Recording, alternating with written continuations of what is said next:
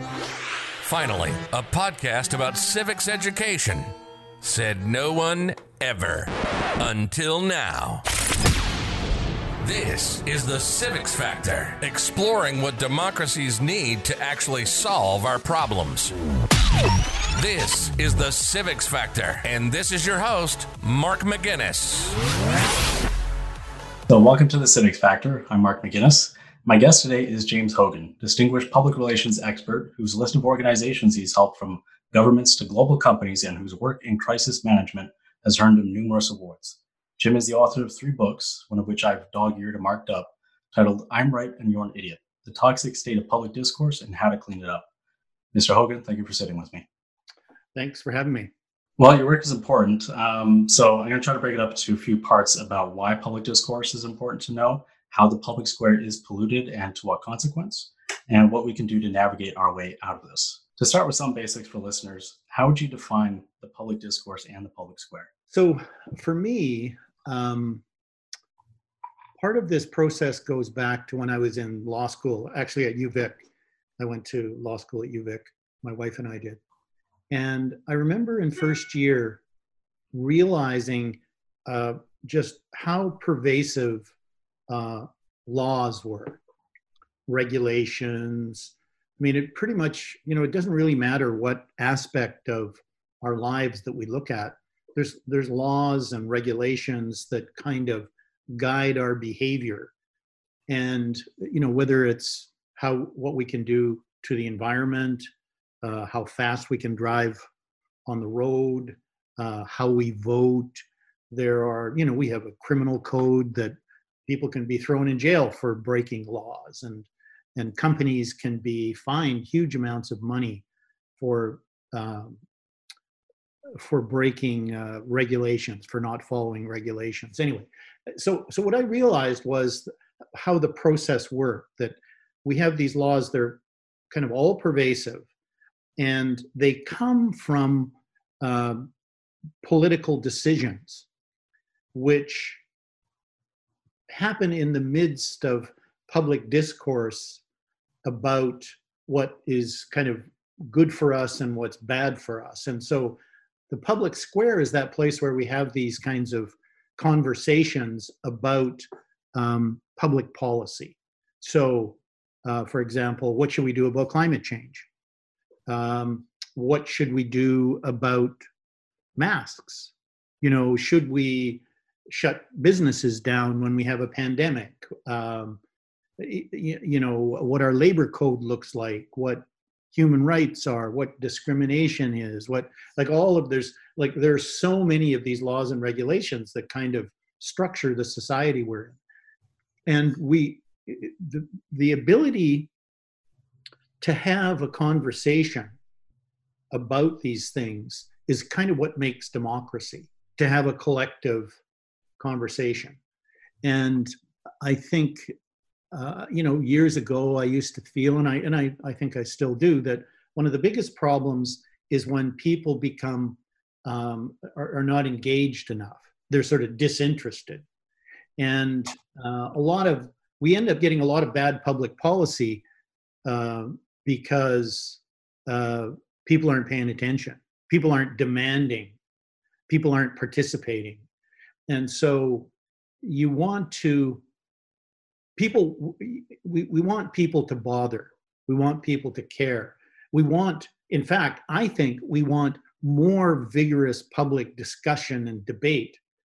What we don't want is that kind of public debate that undermines democratic principles and the rights uh, of uh, our fellow citizens. We don't want that kind of Darth Vader approach to politics and public relations to to kind of undermine uh, democratic principles.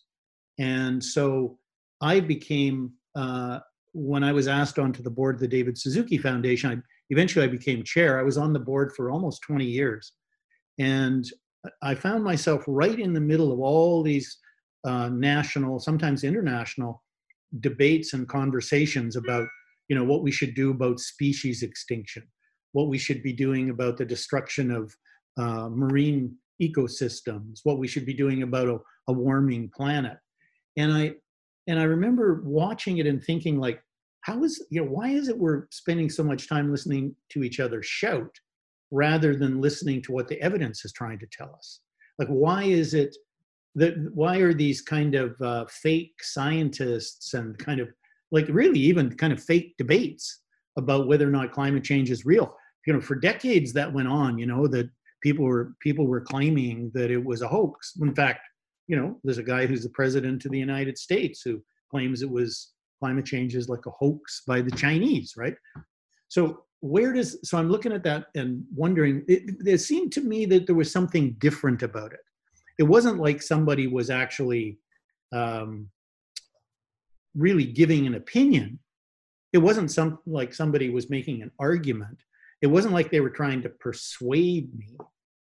It was it was something else right? And so i became fascinated in in in the problem of propaganda and what that does to our ability to have uh, healthy public conversations and how propaganda what what propaganda actually was and how it's created these high levels of tribalism and polarization so that you know facts and evidence really don't matter the way they may, they may have you know even 20 30 years ago right? So today we live in a public square where it's more important whose side you're on than how much evidence you have behind what you're saying. And you really things don't work like that right? You basically you essentially drive um, you essentially shut the public square down. You you know and i realize you know just like you can pollute the natural environment you can pollute the public square. You can pollute public conversations.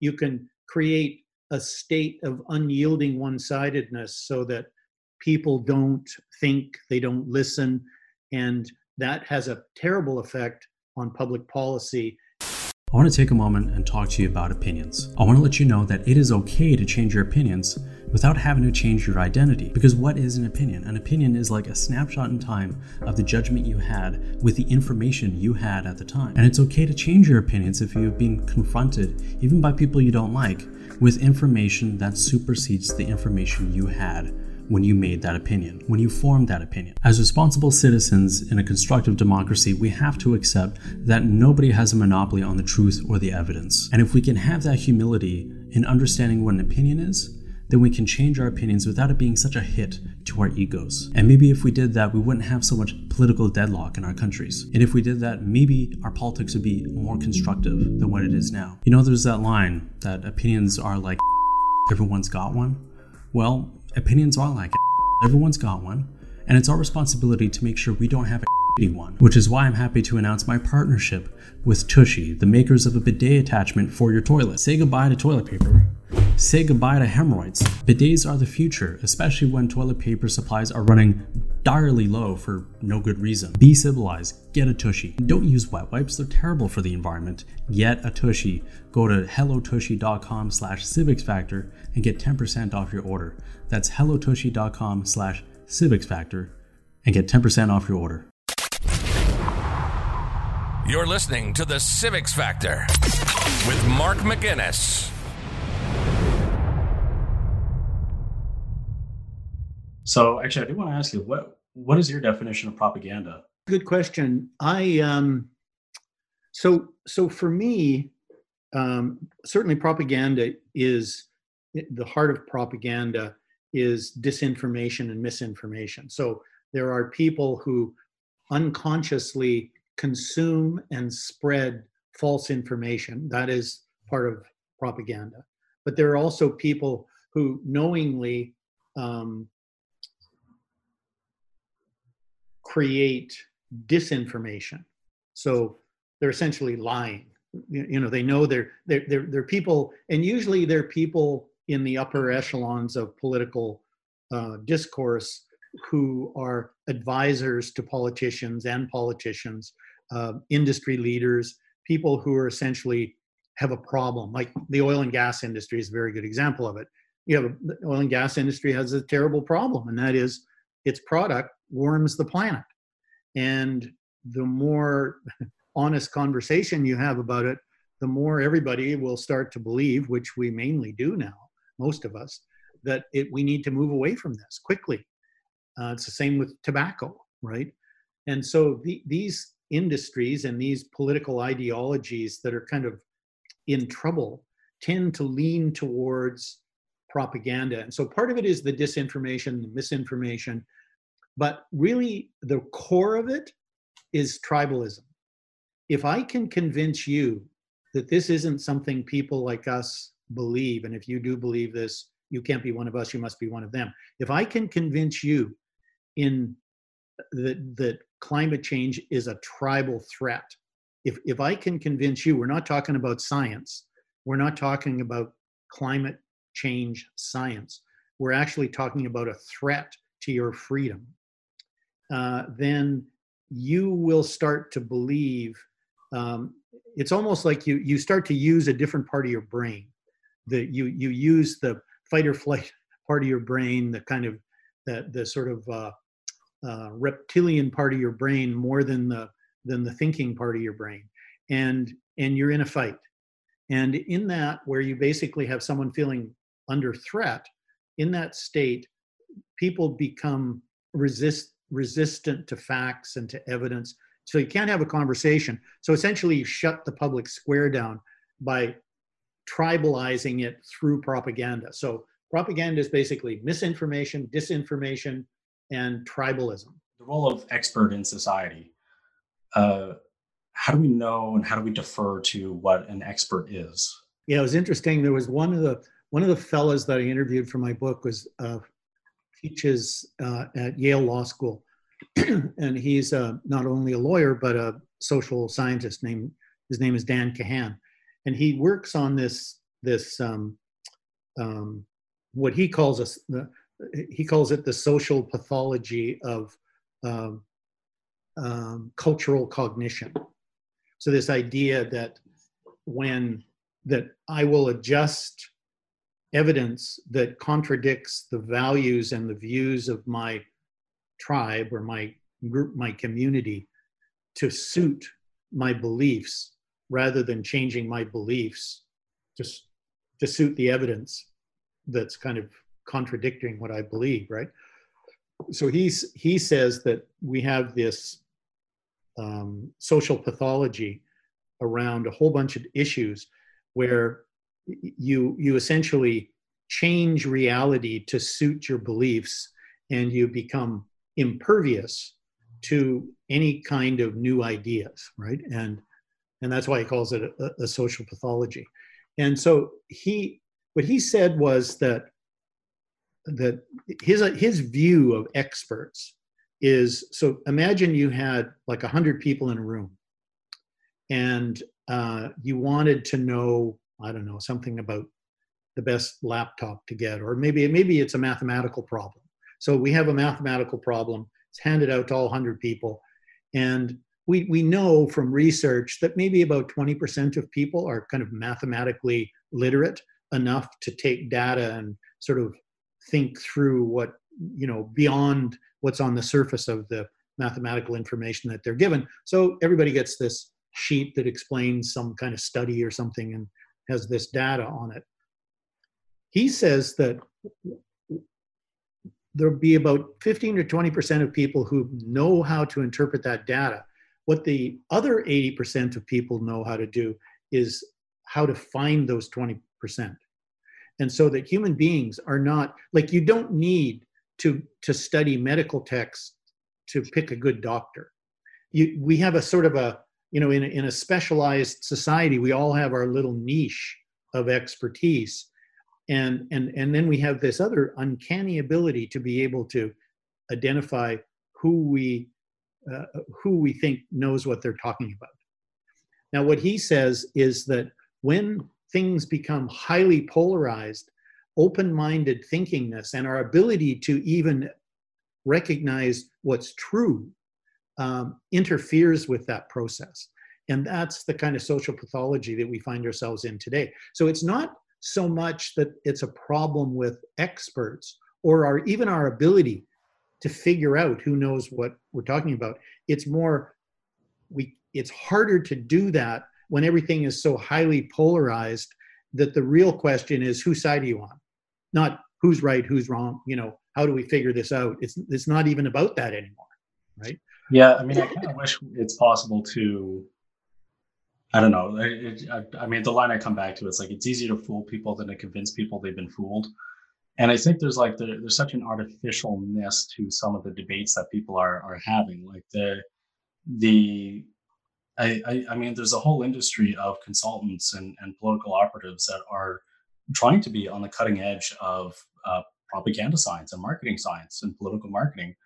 Um, that they know what kinds of frames to give people, and and those kinds of frames, especially if they're put out over uh, social media, which I've described before. It's like that that has become the public square in so many ways. Right. Um, it's now increasingly, and, and now over 50% for Americans, where they're getting their news, which itself is in, in incredibly uh, algorithmically done and, and um, is, is uh, deliberately targeted in, in some ways um, to further split people in their media bubbles and their um, information silos and their understanding. So all they're doing is bumping up against one another who are agreeing with one another getting information sources from biases.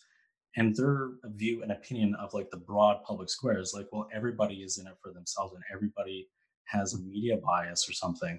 And it's like we're moving we're not able to solve our issues if if this is i guess people's broad understanding of it. So i'm hoping that uh you know there's there's some there's something that we could i guess do to cut through that a little bit yeah, and it, I mean, I, you know, I come at this weirdly, you know, this not on purpose. Like, I would much rather be like teaching skiing or something, right? But I found myself in the midst of this kind of curious journey looking at polluted public discourse.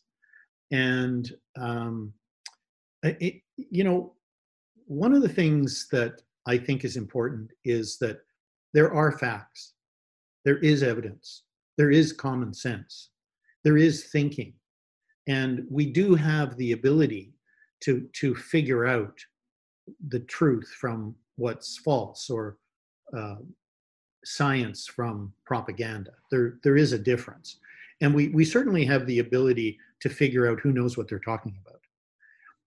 and I think that there's a you know one of the things I was trying to do early on in the book, naively, I was trying to sort of paint this picture of how advocates for for doing something about climate change were very similar, you know, except on the other side of of opponents to doing something about climate change. That they were both kind of causing this mess.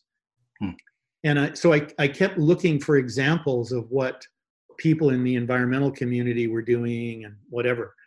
And and what i found was that it that's not true. I mean what what is true is that the dark side of of misinformation around climate and environment mainly comes from extreme right wing and industry sources. What people who are advocating for change and scientists who are advocating so it's not just environmentalists also scientists who are advocating for change. What the mistake they make is not that they are equally mistaken to the person who's denying the climate change right? It, so it's not like a, an equal playing field where one side is a little bit right and the other side is a little bit right and you know we all have to get together and work things out. Nothing like that. The the, the mistake that advocates make is they fall into something that uh, Roger Conner who's one of the guys in my book calls the advocacy trap and that happens when, so I take a position on, you know, I, I say, look, we got to do something about climate change. It's destroying our oceans. And somebody disagrees with me and I, and, and so I try to correct them. You know, they say it's not happening. I try to correct them. I spend all this time trying to correct them. I show them all this stuff and everything, and they still disagree with me. So I start to think, well, they're not just wrong, they're actually up to something. I become suspicious of their motives. I start to question their motives. And before we know it, I, you're not just a wrongdoer, you're, you, or, or, you're not just wrong, you're a wrongdoer. You're, you're, you're sort of, it's like a, a battle between good and evil. It's not a, it's not a debate between right and wrong and evidence and all that. And so the advocacy trap is this thing where you basically you become so angry at the other side that that sort of that tribal reaction becomes more beating and dis, and demolishing that person on the other side of the issue even humiliating them or getting them to admit that they're wrong becomes as important if not more important than the whole climate change thing to begin with. So so the advocacy trap can can contribute. Self-righteousness and anger can uh, be just as polarizing as denial and darth vader intentions. And so that's why i think that we need to that you need to be aware of these polarizing feelings. When when people are playing around with fear and anger that is the mechanism for make creating this division. So the job is not merely just getting the correct information out. In fact that it's that's only that's a small part of the job. Um, the job is actually rebuilding community. The it's if if propaganda is dividing people the the sort of the the immunization to that the kind of cure for that is pulling people together. And we're you know that we're all in this together and trying to counter that division and realizing that even if you're right you can be just as you could even be a, a bigger divider because I'm right. I feel self righteous. So it's not enough for you to admit you're wrong. I want you to do it on the front page of the paper and be down on one knee and what, you know. So it's kind of like imperialistic, right? And and it's easy to be like that when you're right about something, right? well, that's that um, that that tribalism thing, and I, and I kind of want to connect uh, a couple points here because there was a there's actually another part. Um, I don't know if it was in that chapter, but uh, uh, the imagery of a pyramid of, of choices. And I think it was Tavris and uh, Brunson or something like that. Yeah. Um, so, you know, pick two people that could be good friends and they're at this top of the pyramid and they just, they choose, you know, I'm going to go this way, I'm going to go this way. And then they make these choices and all further down, they actually start, you know, diverging further and further. And they're having to kind of justify every step of the way. And it becomes even more, I guess, heated or, or even uh, hostile um, with one another because nobody there's a bit of an attachment to, to ego and attachment to like your sense of self and and um, nobody wants to think that they're an antagonist. Nobody wants to think that they're wrong um, and nobody wants to be an idiot. But i think what people do is they just uh, they read their sense of self and their identity into it and people fight a lot harder for their egos than they would for an opinion that they know they could be wrong and uh, uh know that opinion i think is fallible um, but I don't think we teach people enough, and that's kind of like that. That I mean, we're we're talking also about how to counter some of this, but it's also we can create more resiliency. Like we we know so much more now with with these studies about how uh, disagreements can be destructive and escalatory, and we also know how we can engage in conversations and dialogue in a de-escalatory way, so that we can find more common ground. That we can we can talk about how we have shared values, but we see it differently and um, you know, how important is it that there is a, an element of doubt in public discourse? I think that if you can't be wrong, and that's the whole. I mean, that I'm the book uh, "Mistakes Were Made, but Not by Me" by Carol Tavris. Uh, that's what that's about. This idea that um, it's hard for people to admit they're wrong, particularly if they take positions publicly. And so, the more you invest in something, the more difficult it is for you to see yourself as being wrong. And if it's something really stupid or something kind of bad, people see themselves as smart and good and, on the right side of things. And they don't, the, the, the cognitive dissonance, that feeling that comes along when you realize you may have done something really evil or terrible or stupid um, and it's all public. It's that's super hard right? So people resist it. And so it's not it, it isn't possible to actually i believe even think. And it's certainly impossible to have a conversation with someone else if you're res- super resistant to being wrong. Being you know I, I used to teach skiing and the worst student is the student that doesn't understand that making mistakes is part of learning right? So they that if they don't you you try to show them something and they don't get it. And instead of kind of moving on from you know that not getting it being oh okay i you know and you try something new they beat themselves up for not getting it. And so they end up getting caught in this little kind of spot where you interrupt the learning and the education process just because you i don't know whatever it is self-confidence or whatever. But being being right and being wrong are part of the process of thinking and learning right? And so sometimes you're right sometimes you're wrong but that is what you're doing right? So if you, if you all of a sudden are going to freak out about the fact that you're wrong then you're going to just you're going to mm. you know you're, you're just treading water you're not moving forward anymore right? And so so this process of knowing in the back of your mind that you too could be unknowingly under the influence of bias is absolutely critical to to participating in public discourse about important public issues. I think about uh, uh, why people get so angry um, about politics, uh, like particularly politics. It's such a it becomes such a heated thing that you're actually um, I, I, think in Canada and, and elsewhere you're just kind of you know you never talk about it. You don't discuss religion or you don't uh, discuss politics. And I think there's a, a like my my theory I think actually has to do with object permanency in a kind of a roundabout way.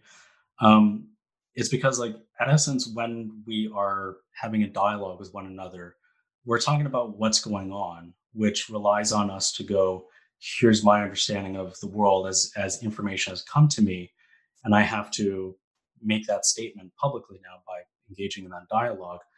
Um, and that could include what do we do about it? So what's going on with the environment and and the like you know uh, greenhouse gases and global warming. Um, and that will depend on your media dial. It'll depend on where you got that information from. It'll depend on your your background and your uh, your your kind of ideology, your tool set for understanding and decoding the world around you. And if someone goes, "No, you're wrong," what they wind up doing is it's a bit like gaslighting because you're you're rejecting their sense of reality, their sense making of the world, and you're going, "No, it's actually this." And what you're doing is you're pushing instead of pulling. You're pushing your worldview onto them by going, no, your understanding of reality is wrong. And I think again, that's where people are are. So think of it as like object permanency, where it's like if it's not absolutely real and you, and you know it is, um, you just you have to trust that that's what it is out there. And so when you're taking that away from somebody, it's a jarring experience. Mm-hmm. And so it's like I so like I, I describe it, it's like object permanency for adults, right? It's like having a constructive disagreement it's hard. We're not nor born naturally with that skill. It's something we got to actually like, you know, like literacy and driving. We got to train and we got to practice it.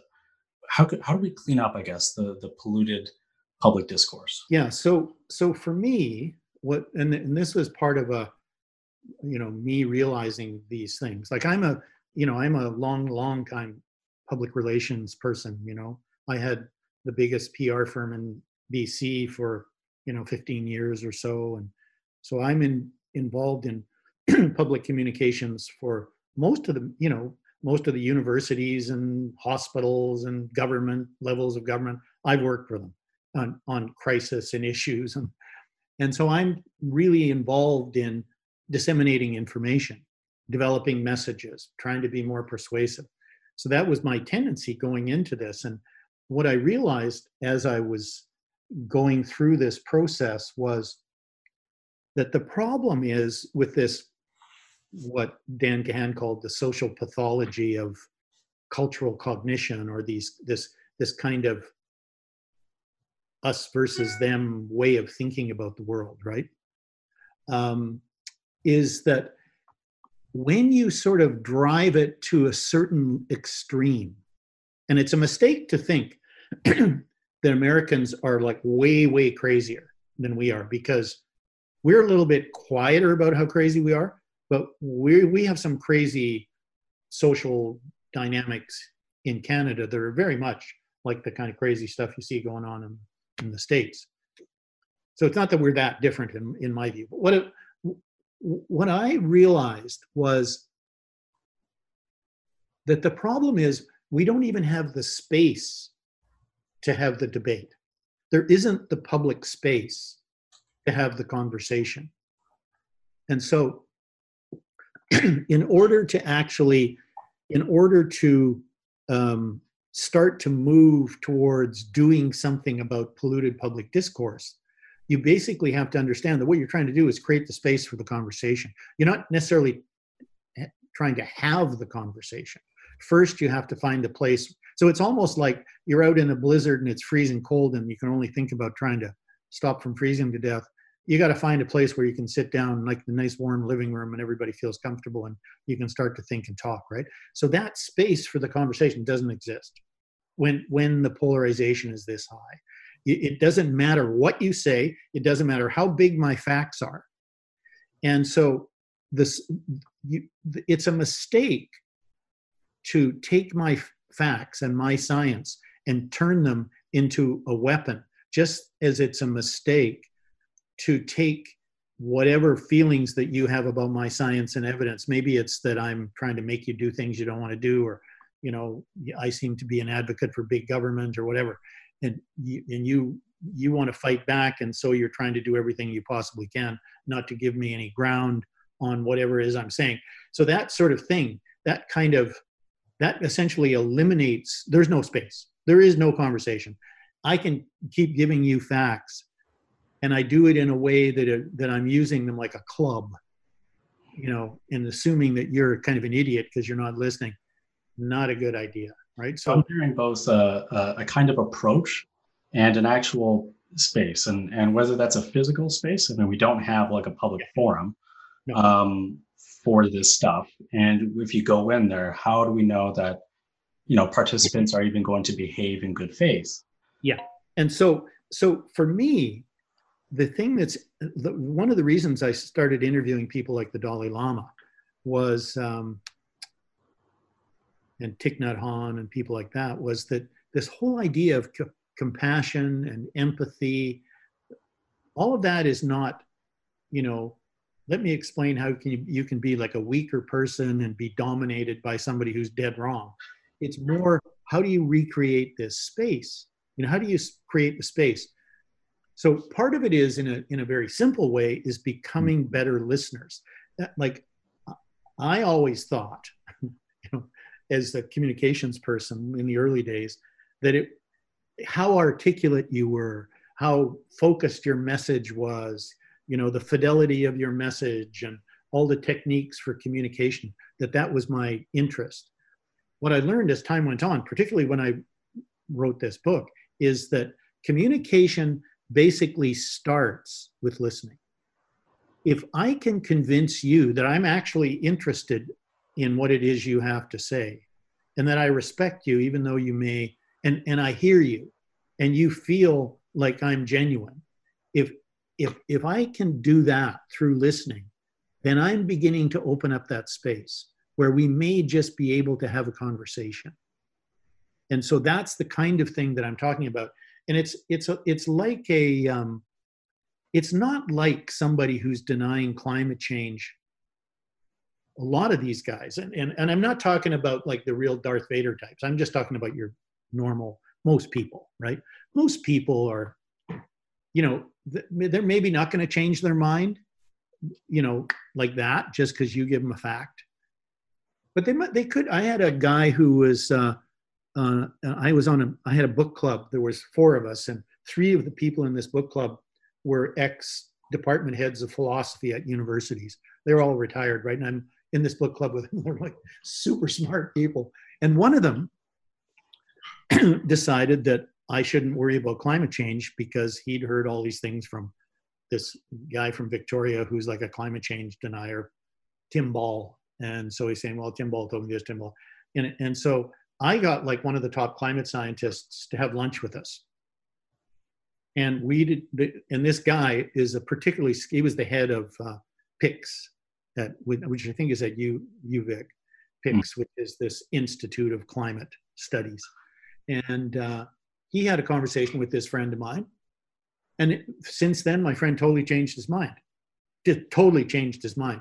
But there was never any, it was done. And this friend of mine is probably a little bit more intellectual and more willing to learn. And even though he was an older guy, because he's, you know, he's a philosopher, right? And so maybe he was a little bit not set in his ways. What's that? Yeah, he was you would think he'd be set in his ways, but but he but one of his ways was reason, you know, mm. and and and my friend basically had all the evidence. So no, that's not true. This is what's going on in the oceans, and and so he was able to actually give him the facts, give him the information, but he was doing it in a way that wasn't uh, threatening, right? And I don't think my friend, you know, my friend hadn't been on television talking about it. You know, he's it was just a private point of view he had, right? Anyway, this it seems to me that there is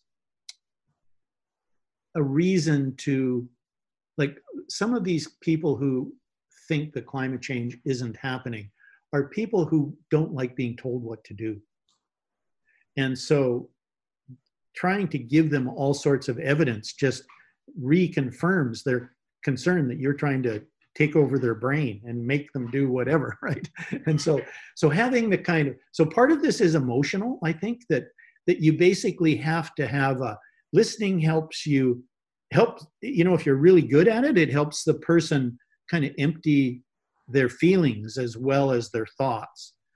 And if you're willing to not correct them every time they make a mistake and you know confront them when they confront you and you know it's that sort of set of skills of that you you i'm sure you know people like this that are people who are just like really good with other people mm. you know mm. they're not they, they they don't automatically like put the gloves on right like natural conflict mediators very very empathetic yeah yeah people who are sort of listeners i'm over the years i've been so surprised at how few of us have ever really been exposed to anything that could remotely be described as an education in you know citizenship. You know like what does it actually what does it mean to be like a good participant? What should you expect from people? What what should they expect from you? You know i mean i took political science and you know there was kind of skirting around you know the difference between rights and obligations and all that sort of stuff. But there was never really, I never really felt like I had an education that sort of looked at this is how the public square works. This is your job. You know, I mean, certainly you hear about voting, but that's only a tiny part of this whole kind of process if you care about things, right? Yeah, you're right. I apologize here. I just uh, was trying to pour myself quietly a Diet Coke. Um, yeah, I mean, I can I can speak to that a, a little bit because that was something I also noticed. I actually went back to my high school teacher uh, years ago to to ask him about this because I was always going from like, you know, this is this is some of the root solution that we can we can try to drive at to make our politics better. So like I I worked for Elizabeth May in our 2015 campaign, oh. volunteered with the the BC Green Party for um, a couple of years. Um, that's how I met uh, David Suzuki the one time, which was just me to go like, well, the nature of things. Um, and uh, I'm not even sure if I got the name right. I remembered it right. But uh, it, I, I, would go between like, well, what if we just like improve the format of the debates we were having here? Because I'm watching question period and I'm looking at how toxic and how like non-answery the the question period is in, in Canadian Parliament. Um, so I would go to like the deputy speaker of the House. It was in, in here at Denise Savoie in Victoria at the time um, and talk with her about like you know what can we do to kind of change how a speaker's role works so that you're you're mediating and moderating a debate better? Because the idea in my mind at the time was if we change how people talk to one another then we change the outcome of that conversation thinking that like you know the issue starts and ends at at how they talk to each other in the house of commons and not as though there's a whole staff writing talking points in a prime minister's office that that you know helps dictate some of this stuff so there's there's other root things going on, um, but to to I think have that education, we gotta be we gotta prioritize it um, and recognize we have been taking it for granted. Uh, I mean, education itself has been kind of a football where you cannot, and this was you know when I went back to my um, uh, my high school teacher. Um, I was like, why can't we talk about like the things that both parties get wrong? Why can't we talk about the things that all the parties seem to do once they get into power because we all kind of realize they're hypocrites. We all kind of realize that, like, on some level, they don't follow through on the things they say they value. And his response was, you can't because it's political to say that. You can't as a teacher. You can't teach it this way. And it's like, so that that got me finally on like, okay, well, here's maybe the thing I can do right now, which is focus on civics education as and frame it as group problem solving. That if civics mm.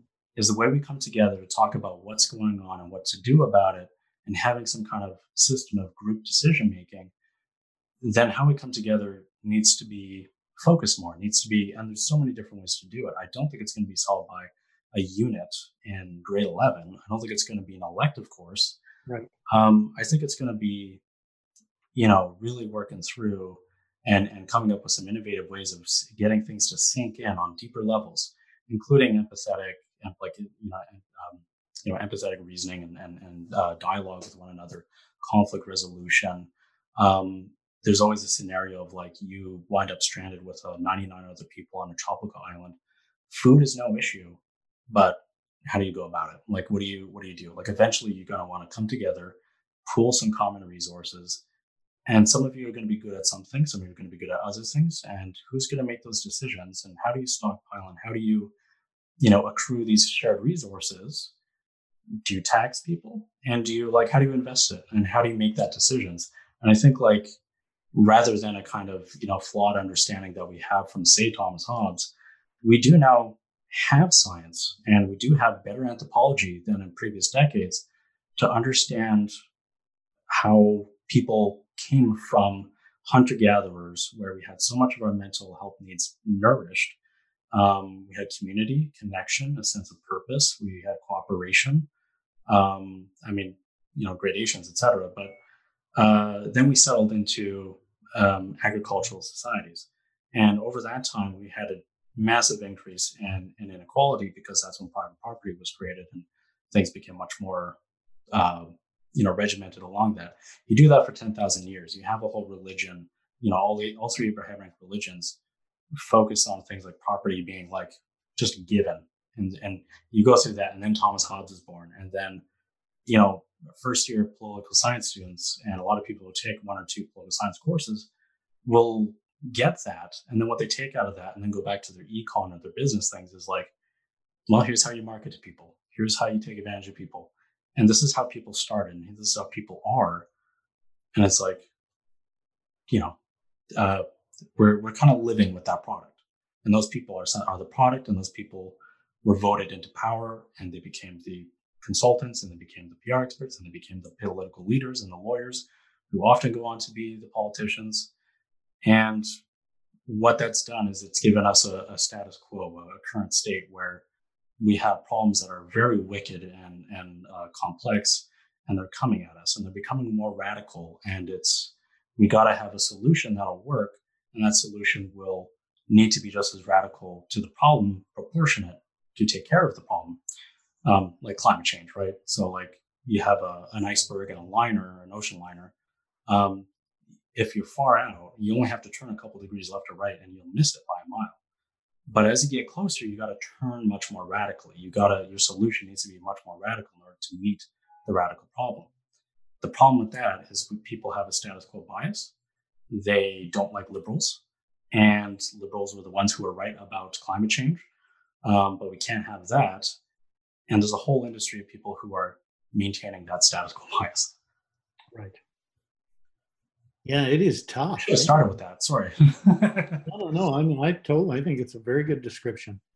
It's uh, it's tough. I mean, this is this is really tough. You know, be especially if it's as bad as right. And and I let me tell you, you you the people that I met as chair of Suzuki, you know, just being on the board over the years, it really seems like it is really as bad as they say it is. In fact, it's worse in some, in many in many cases. You know, the people the people who I've met who like I uh, one of the guys I interviewed for my book who never I never put it in, but this guy is named uh, Camilo Mora, and he did this study on um, when major cities around the world were going to reach these kind of heat points, these points of uh, increase in average temperature that's sort of like a like a quantum leap sort of forward where you're never going to look back to what we had in the past. You never, you're never going to have it like he he did this his study that it looking at status quo like if we just keep doing what we're doing and then what if we did what if we tried to meet a 2% you know uh, uh, goal? And what would be the difference? And the difference was essentially the difference between driving he said driving down the highway at 100 kilometers an hour and hitting a brick wall at either 100 or 80 and basically it you're you know basically what you get is 20 years maybe you get 20 years and then you get the unbearable heat in all these cities. So it's not gonna it's not like you can parts of this are quite hopeless right? Which for me the way that the way i went because of that was i just became angrier. You know i just thought like the insanity of this you know? So that that was my whole first phase. And i think ultimately that what i've learned is that you have to pay attention to the emotional dialogue if you miss the emotional dialogue then the chance of building a bridge between you and the qanon guy who's a friend of yours and the guy you like is pretty much it's like not there so you really need to and and actually the emotional thing is what's going on anyway hmm. what what what made public relations and advertising and marketing like such a you know a multi-billion dollar business coming out of the first world war was the insight that it wasn't information that was powerful in persuading people. It's emotion. And so you can't have kind of emotion by climate change deniers you know having a debate with information from scientists and expect scientists to actually prevail right? So you really need to you, scientists and anyone who's an activist and wants to make the world a better place really needs to pay attention to the emotional dialogue. And it's that not that's not i'm talking about don't be i'm not talking about being angry or anything like that. I'm just talking about the to and fro of, of who you're talking to. How do they feel? And you know how are they making you feel? How are you making them feel? How how do they even feel? Like why do they think as you said like why do they believe in these things? What are they concerned about? What are they worried about? What you know what does that you know that conversation we tend not to have because there's so much trauma. And so the last thing you want is more. You know yeah, you already yeah. have enough on your mind right? Last question. What else would you like to see in a civics education? Hmm. yeah i think it goes back to this i i know it seems very simple but i think it goes back to um, the one of the guys in in my book uh, otto scharmer uh, and his work on listening. Like like the, the, there are a lot of levels of listening. And there are you know and we're not good listeners i think generally. Uh, and being open enough to actually listen deeply to someone uh, is not necessarily something we're really comfortable with. Listening to the point where you can actually be generative in in your listening listening to the point where you can you can even move beyond empathy and compassion but that you can basically start to to sort of see the complexity of of things and see uh, you know where you can have conversations where the other person is feels kind of listened to and respected and all of so i think listening dialogue these are areas that i think we just we need to get better at it's an area that i want to get better at and and i i think it so I think listening and especially deeper listening is kind of right at the heart of it. Jim, um, if your mission is producing books like I'm Right, and You're an Idiot, I wish you the best on your mission and look forward to uh, your next book. Well, thank you so much. And uh, good to get to know you and I hope we uh, meet in the future. So, can you email me your address and I'll send you a copy of the new second edition?